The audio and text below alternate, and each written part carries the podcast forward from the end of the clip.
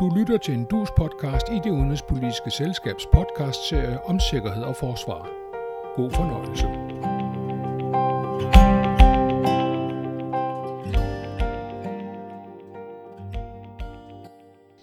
Dansk forsvar får nye store opgaver i vores nærområder, fra Arktis til Østersøen, fordi præsident Putin har ændret de store politiske spilleregler med sin krig mod Ukraine, og dermed også truslerne mod sine vestlige nabolande, også Danmark. Men det betyder altså ikke, at Danmark kan se stort på de kendte trusler fra ustabile samfund i Afrika, Mellemøsten og Centralasien, eller tage let på trusler for en ændret økonomisk verdensorden eller et klima i hastig forandring. Det er et dystert billede af det kommende årti, de danske politikere får præsenteret som optakt til forhandlingerne om et nyt 10-årigt forsvarsforlig. Men de har altså selv bedt om det, da de bad en analysegruppe med omfattende ekspertbistand give et kvalificeret bud på fremtidens sikkerhedsproblemer og hvad de kan betyde for vores måde at indrette forsvaret på. Rapporten Dansk Sikkerhed og Forsvar frem mod 2035 er netop afleveret til regeringen, og den næste halve times tid taler vi med manden, der stod i spidsen for analysegruppens arbejde. Velkommen til ambassadør Michael Silmer Jules. Og velkommen også til vores faste podcast og sikkerhedspolitisk journalist Tage Bagmand, og til alle jer, der lytter med. Jeg er Charlotte Flint Petersen og direktør for det udenrigspolitiske selskab. Michael Silmer Jons, fortæl lige kort her, hvilken status har den her rapport, og hvad skal den bruges til, og af hvem? Jamen, øh, vi blev bedt for to år siden af regeringen om at lave en øh, analyse af øh, den globale sikkerhedspolitiske udvikling og øh, udviklingen i, øh, i nærområdet her øh, af Danmark, øh, som skal være grundlaget for udarbejdelsen af det kommende forsvarsforlig. Og vi blev øh, helt øh, eksplicit bedt om at inddrage i så høj grad som muligt eksisterende analyser, både i, i Danmark og rundt omkring øh, fra andre lande, hvor man jo arbejder med at kigge, sammen på, at kigge frem på samme måde, som vi skal gøre. Vi kigger hen imod øh, 2035, og vi har inddraget en meget bred vifte af danske eksperter, inklusiv dig selv, Charlotte, og en masse udenlandske øh, eksperter. Og vi har så kondenseret alle de mange informationer og analyser, øh, som vi har modtaget i øh, den her rapport. Og det betyder også, at det ikke er et regeringspapir, det er en, øh, en faglig analyse, øh, som står for analysegruppens regning, og som ikke tegner hverken øh, den danske regering eller regeringen øh, på Færøerne og i Grønland, øh, som også har deltaget i arbejdet. Tage som øh, sikkerhedspolitisk journalist, hvilke spørgsmål melder sig hos dig øh, efter gennemlæsning af rapporten?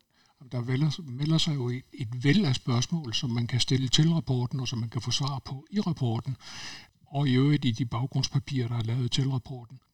Det er klart, at, at Ukraine øh, og, og det vi ser, det voldsomme vi ser ske der, det kommer til at fylde meget, og, og dermed kommer forsvarsdelen også til at fylde meget i, den, i, i debatten om den her rapport.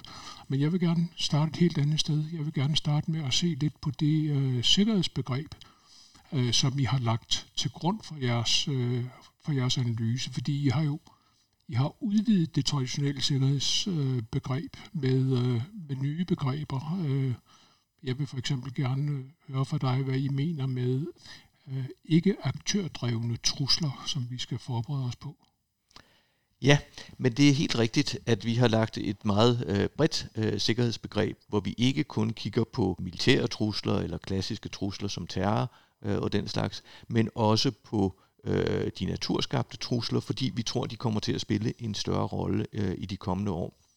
Vi har netop set her med øh, covid-19-pandemien, hvor dramatiske følger det kan have for øh, samfundet, for økonomien, når sådan en pandemi rammer, og også hvordan vi pludselig kommer til at mangle en masse ting til øh, vores øh, sundhedsvæsen, hele vores forsyningssikkerhed, fik vi illustreret, at den øh, slet ikke er øh, god nok.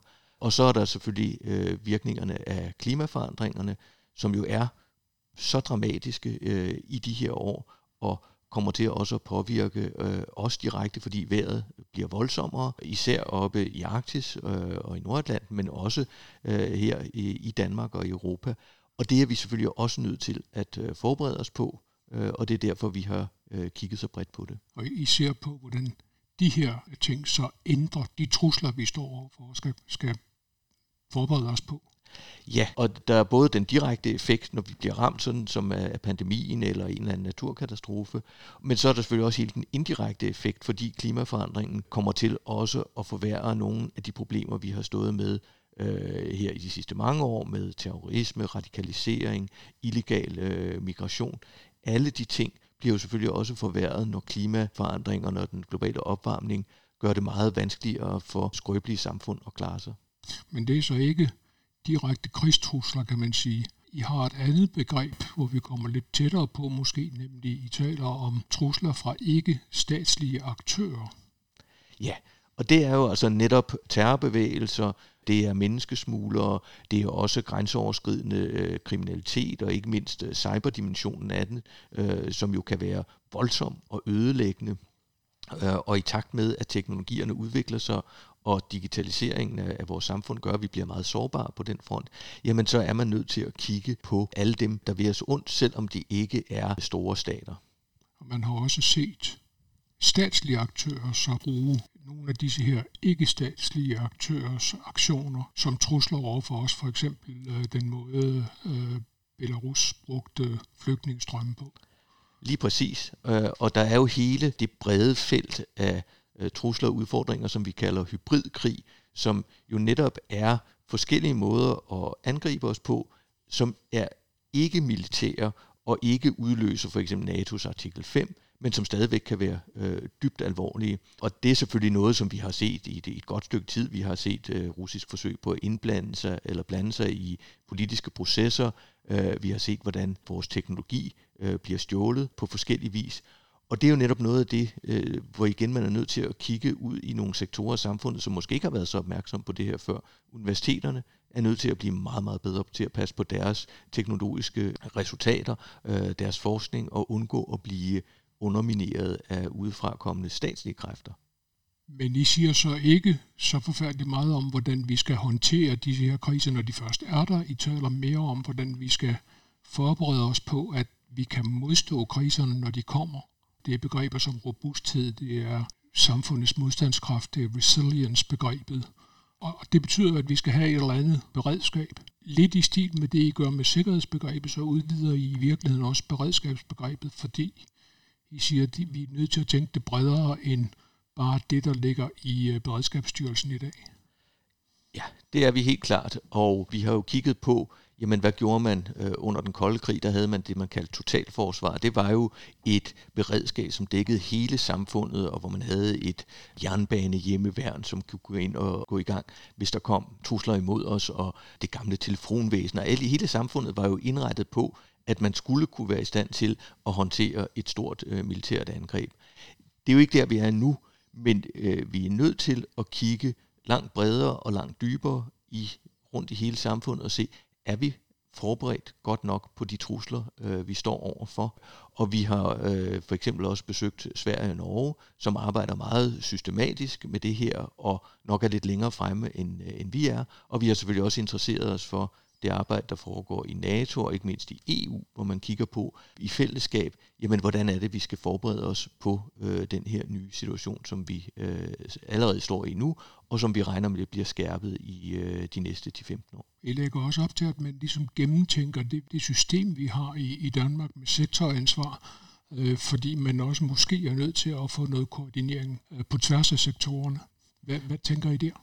Jamen, tænker igen her, at det er inspireret af det, man kan se i, øh, i Sverige og Norge, hvor de har et meget øh, sådan solidt tværgående planlægningsarbejde og et meget klart myndighedsansvar, som går ud over det, som Beredskabsstyrelsen har her øh, i Danmark. Og det er ikke, fordi opgaverne ikke øh, bliver løst, men de er delt op øh, i sådan meget skarpe øh, sektorer, og der siger vi, jamen det kan være, at man lige skulle kigge på, om vi kunne lade os inspirere af det med at have en lidt øh, mere solid overligger hen over alt det, øh, som man så gør ude i de enkelte sektorer, så man er sikker på, at man har tænkt alt igennem og er velforberedt den dag, hvor krisen eller angrebet rammer os. Det man opdagede efter 1990, da globaliseringen ramte for alvor, øh, og det var en erfaring, som, som svenskerne gjorde sig for eksempel, det var, at den indbinding, man havde af den private sektor, den faldt ligesom fra hinanden. Øh, blandt andet fordi man jo var vant til at sidde i et lukket rum sammen med Volvo eller Ericsson og andre og tale om trusler mod staten og hvordan man skulle håndtere dem, og pludselig opdagede man, at øh, Volvo var ejet af kineserne, eller Ericsson var ejet af nogle andre, øh, og, og pludselig kunne man ikke lave de der systemer mere. Man opdagede også noget andet, nemlig at erhvervslivet øh, jo fandt ud af, at for at profitmaksimere var det smart, hvis man fik sine råvarer og sine halvfabrikata lige præcis der, hvor man skulle bruge dem, lige præcis når man skulle bruge dem. Just in time. Og det går I lidt op med og siger, at vi må prøve at, at snakke med, med de private aktører og få dem til at indse, at de må ikke så meget tænke just in time, men just in case med andre ord. De skal, de skal forpligtes til at have en eller anden form for buffer, der kan hjælpe os i en krisesituation. Men hvordan overbeviser man investorer om, at det er godt ikke at tjene så mange penge, som man kunne gøre, fordi samfundet har brug for, at der er en buffer? Altså, der, øh, der er to vigtige ting her. Øh, den ene, det er jo, øh, som du også lige var, var lidt inde på, at dem, der leverer hele vores kritiske infrastruktur og alle de ting, vi har brug for, det var jo før i tiden også i høj grad statslige virksomheder eller offentlige virksomheder. Med øh, hele privatiseringsbølgen, så at der jo langt mere, der i dag er private øh, firmaer, der leverer helt afgørende øh, infrastruktur, for eksempel hele telesektoren øh, og mange andre øh, punkter. Øh, og det gør selvfølgelig, at man er nødt til at gå til, til det her på en helt anden måde, end man gjorde under den kolde krig, så derfor taler vi ikke om, at vi skal tilbage til, til det gamle totalforsvar, men at man skal kigge på den verden, vi står i i dag, og der have en meget stærk dialog med virksomhederne. De har jo også en egen interesse i det, det har de også selv opdaget her under pandemien, hvor skrøbelige og sårbare de her meget øh, komplekse forsyningskæder, som øh, vi alle sammen er blevet enormt rige af, øh, hvor, hvor skrøbelige de kan være. Øh, og de er derfor også i gang med selvfølgelig hver især at gå tilbage og kigge på, jamen, hvad har vi brug for at gøre for at blive bedre forberedt. Men der skal man selvfølgelig have en, øh, en tæt dialog mellem øh, de offentlige myndigheder, som skal komme med nogle øh, gode råd, øh, men også stille nogle krav. Altså der skal stilles en anden type krav til alle de her forsyningsvirksomheder, øh, om at man siger, I skal være helt sikre på, at I er robuste over for et cyberangreb, over for et øh, strømnedbrud og alt den øh, slags. Og øh, før vi så øh, nærmer os forsvaret, skal vi lige forbi en enkelt ting mere, øh, fordi øh, en ting er, at vi har sektoransvar i, i Danmark, men vi har jo også et rigsfællesskab med nogle dele af riget, der har øh, udbredt selvstyre, og som selv står for dele af beredskab. Og der siger I, at øh, nogle af de her udfordringer, de er så store, og de berører ikke kun for eksempel Færøerne, eller kun Grønland, men hele rigsfællesskabet. Og hvordan styrer man så det? øh, når man har myndighedsansvar på forskellige niveauer. Hvad tænker I der? Altså, for det første vil jeg lige gøre opmærksom på en meget spændende ting ved, ved det her arbejde, som er øh, for første gang i de 40 år, jeg har været i Udenrigsministeriet, har vi jo haft Færøerne og Grønland direkte med ind i sådan et øh, analysearbejde. De har siddet med hele vejen igennem, og det har været meget berigende, og vi har fået øh, blevet opmærksom på nogle vinkler, som vi nok ikke havde set, øh, hvis ikke vi havde haft øh, repræsentanter med fra Grønland og Færøerne. Vi har også øh, fået lavet et særligt papir, der handlede netop om beredskabet øh, i Grønland og på Færøerne, fordi det selvfølgelig er meget anderledes, end det er i Danmark. Det er tyndt befolkede områder, de er meget skrøbelige over for, øh, for værlige etc., og derfor så gav det god mening at kigge på det hver, øh, hver del af, af kongeriget øh, for sig. Og der er selvfølgelig nogle fælles ting og nogle ting, vi håndterer i fællesskab, men der er også meget, som ligger øh, i takt med, at man har lavet øh, selvstyre på Færøerne og i Grønland jamen så øh, er der et myndighedsansvar, som de selv har. Og, og det er jo ikke nogen hemmelighed, at det kan godt en gang imellem så blive lidt indviklet, fordi vi har den konstruktion, at sikkerhedspolitik stadigvæk er et øh, fælles anlæggende, mens mange af de komponenter, der indgår i sikkerhedspolitikken, er sådan set øh, i dag med det her brede sikkerhedsbegreb, øh, det er færøsk og grønlandsk kompetence. Øh, og det skriver vi også, at det samtidig, det, det kan da godt gøre det hele meget mere kompliceret. Øh, men så meget vigtigere er det jo netop, at man sammen tænker på, jamen hvordan sikrer vi, at alle vores øh, tre øh, dele af riget er øh, solidt nok øh, klædt på til de her udfordringer. Mm. Vi i gang med en podcast i det udenrigspolitiske selskabs serie om sikkerhed og forsvar. I dag om den omfattende rapport om dansk sikkerhed og forsvar frem mod 2035, som netop er afleveret til regeringen. Dagens podcastgæst er ambassadør Michael Simmer Jons, der var formand for analysegruppen bag rapporten. Med er også vores faste podcaster Taf Bagmand, og jeg er selskabets direktør Charlotte Flint Petersen.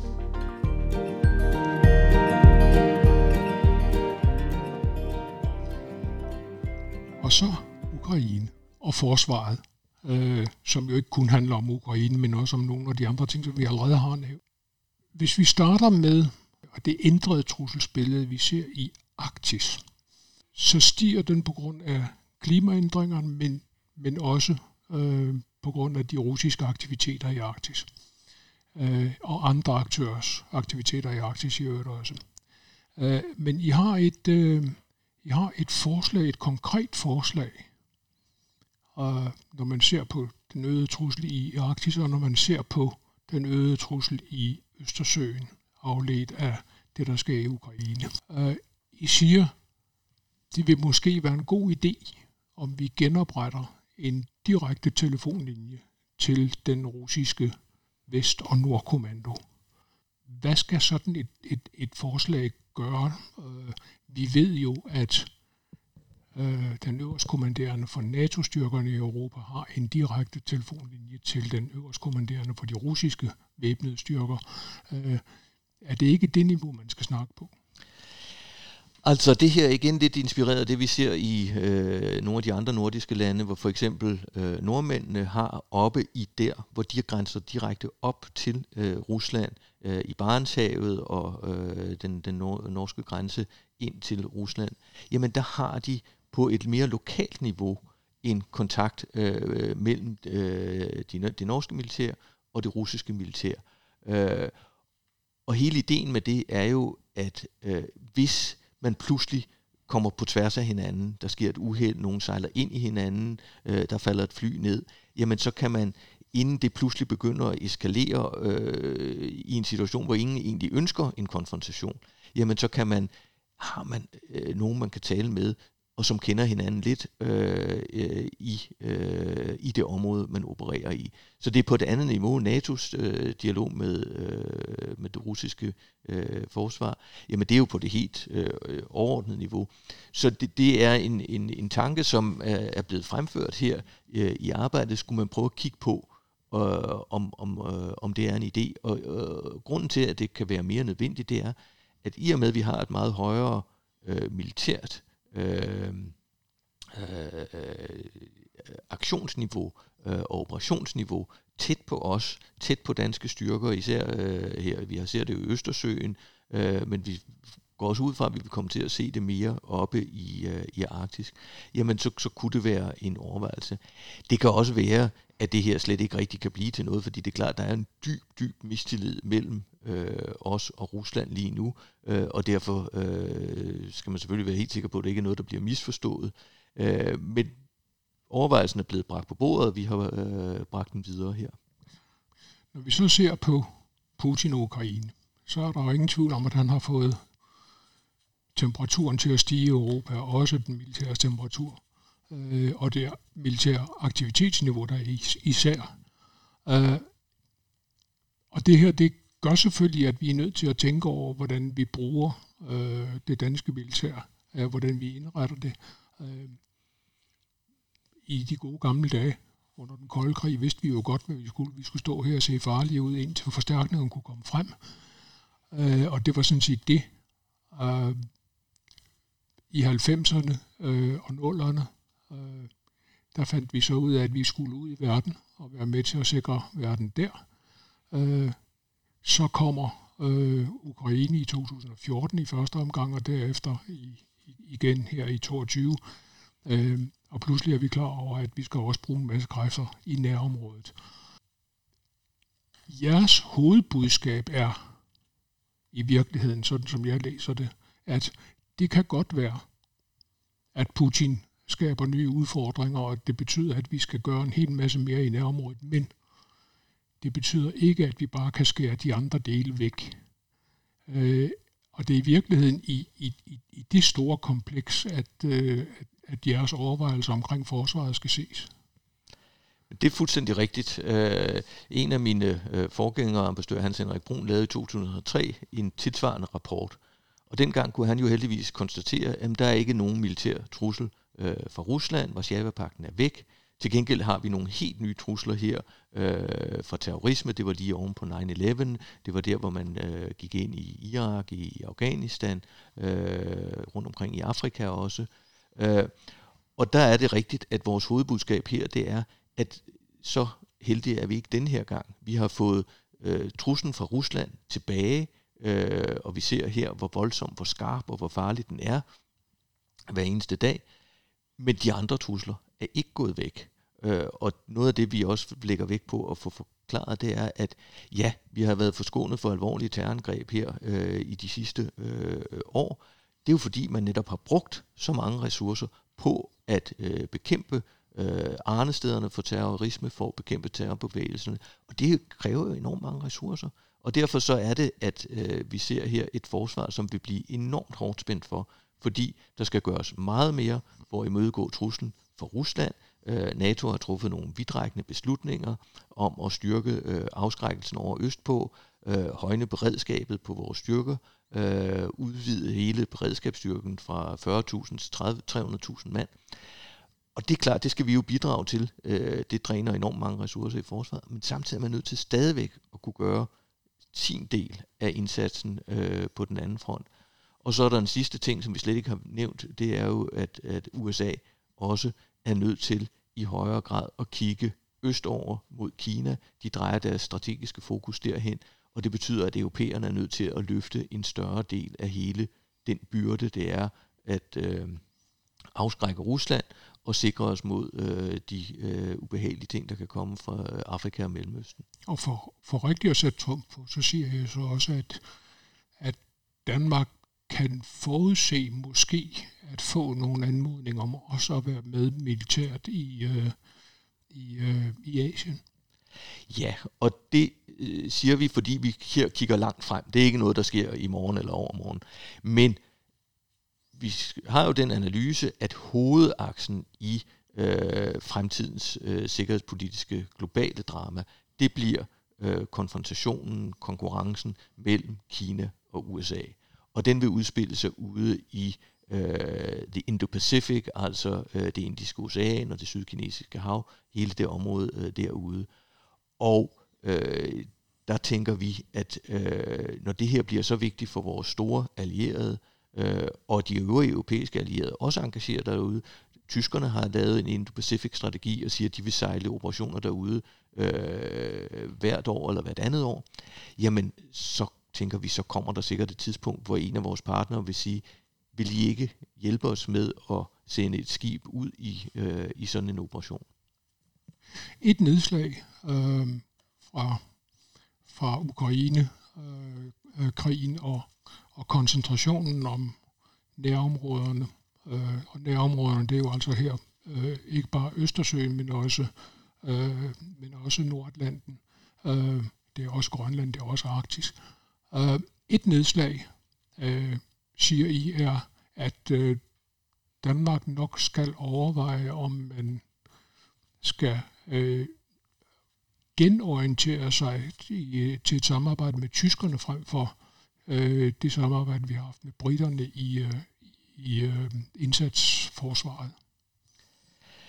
Ja, grunden til, at vi nævner det her, det er jo, at øh, i og med, at vi er nødt til at prioritere indsatsen her i øh, Østersøregionen, og kan man sige den klassiske landmilitære afskrækkelse af Rusland, øh, fordi det er der, de først og fremmest er overlegen i forhold til NATO i øh, her i vores øh, umiddelbare nærområde. Jamen, når man så øh, ser, hvordan Tys- hvor Tyskland ligger henne, og samtidig ser Tyskland, som har besluttet at gå op på øh, 2% af BNI i forsvarsudgifter, som har planlagt en øh, stærk udbygning af hele deres øh, øh, landstyrke, jamen øh, så må det være naturligt for os at se på, øh, kunne vi øh, komme tilbage til noget af det tætte samarbejde, vi havde med tyskerne øh, under den kolde krig, hvor der jo var øh, nærmest en integration af, af de danske og øh, tyske landstyrker, men selvfølgelig faktisk også sammen med britterne dengang, fordi de havde jo også styrker i, øh, øh, i, i Tyskland. Og det her betyder jo ikke, at der ikke stadigvæk vil være masser af ting, som det vil være utrolig relevant at arbejde sammen med øh, britterne om. Øh, de har, er jo stærke på flåde, de øh, er i Nordatlanten, og vi har et rigtig godt samarbejde med dem i Baltikum, hvor vi jo øh, er en del af deres øh, den øh, kampgruppe, de leder i Estland. Øh, Øh, vi laver masser af ting med dem i forhold til Ukraine. Så det er ikke et fravalg af UK, men det er, kan man sige, en overvejelse om, at der kunne blive behov for, øh, og det kan være naturligt, at genopleve noget af det tæt samarbejde, vi også havde med Tyskland. I forudser også i, i øh, kølvandet på øh, Ukraine, hvad vi ved om, om Ruslands hensigter, ikke så meget om deres kapaciteter, for der lærer vi måske nyt i øjeblikket. Øhm, men men øh, I forudser, at det kan blive nødvendigt med en permanent dansk tilstedeværelse i Baltikum. Øh, det er noget, der trækker tænder ud, fordi øh, de soldater kan jo ikke bruges til andet så.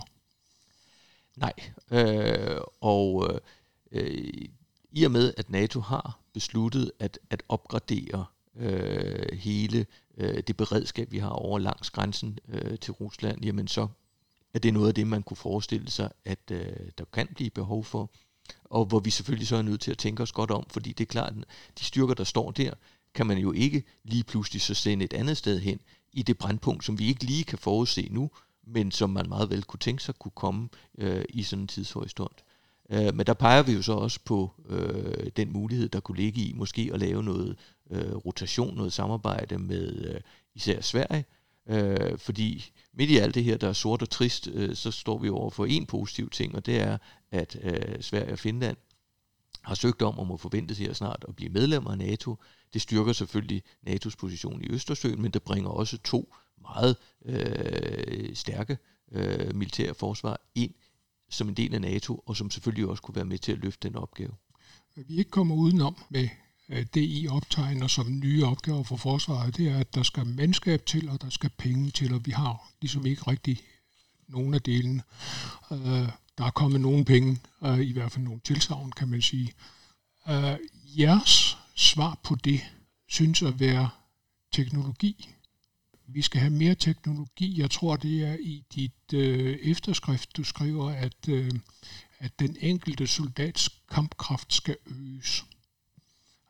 Jeg, jeg talte for 20 år siden med general Kjeld Hillingsø om den, det, der dengang hed den nye enkeltkæmper, som er det, der nu igen hedder infanteristen. Og han sagde, den moderne computerunderstøttede enkeltkæmper, det er for 20 år siden, har nu samme slagkraft som en let kamp under 2. verdenskrig. Øh, og det kan man kalde noget af et kvantespring. Men I håber ligesom, at man kan lave sådan et kvantespring en gang til. Hvad bygger I det på? Jamen, øh, det bygger vi på, at vi jo rent faktisk har arbejdet rigtig meget med det her teknologi. Vi har lavet to øh, underrapporter om det, og det har været et fokuspunkt også, når vi drog rundt øh, og talte med øh, vores allierede og talte med NATO. Øh, så der er ingen tvivl om, at der er øh, enorme perspektiver i den teknologiske udvikling. Der er også en enorm udfordring, fordi alene det at følge med, og sikre, at vores øh, styrker bliver ved med at kunne operere øh, direkte sammen med øh, de store landes, jamen det vil være en kæmpe stor investering, der er brug for. Men samtidig er det altså også, som du siger, en del af løsningen på den udfordring, fordi det er klart, når du har en, øh, en situation, hvor vi kan se, at der bliver øh, ungdom, ungdomsårgangene bliver mindre, øh, arbejdsmarkedet er øh, rigtig presset, øh, det bliver meget, meget svært at forestille sig, at man kan lave en væsentlig mandskabsudvidelse. Så derfor så er man nødt til så at gøre øh, det mandskab, man har, langt mere effektivt. Og det kan vi gøre med teknologien. Og så siger I om mandskabet, og det siger I lidt vagt. Og jeg formoder, det er, fordi I gerne vil overlade den til politikerne, at man der kan overveje nogle ting omkring værnepligten, og man kan overveje, om kvinder og mænd skal indkaldes ligeligt. Øh, det er ikke helt så skarp en anbefaling, kan man sige.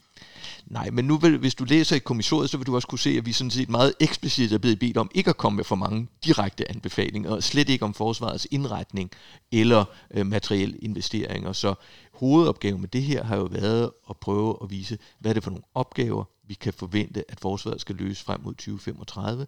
Så kommer der en proces nu, hvor forsvaret så på den her basis må analysere, hvad synes vi er det rigtige bud fra forsvaret på, at vi kan blive i stand til at løse de opgaver, og så vil der være en politisk proces, hvor man så forhandler øh, mellem partierne øh, om det her. Så derfor så er det helt bevidst, at det her det er, øh, har vi ikke gået alt for tæt ind i. Øh, vi har sagt, øh, og det er sådan set det nemme, kan man sige, vi har sagt om alt det, øh, alle de mange ekstra opgaver og trusler, vi står overfor, og så overlader vi det rigtig svære, det overlader vi nu til forsvaret og politikerne.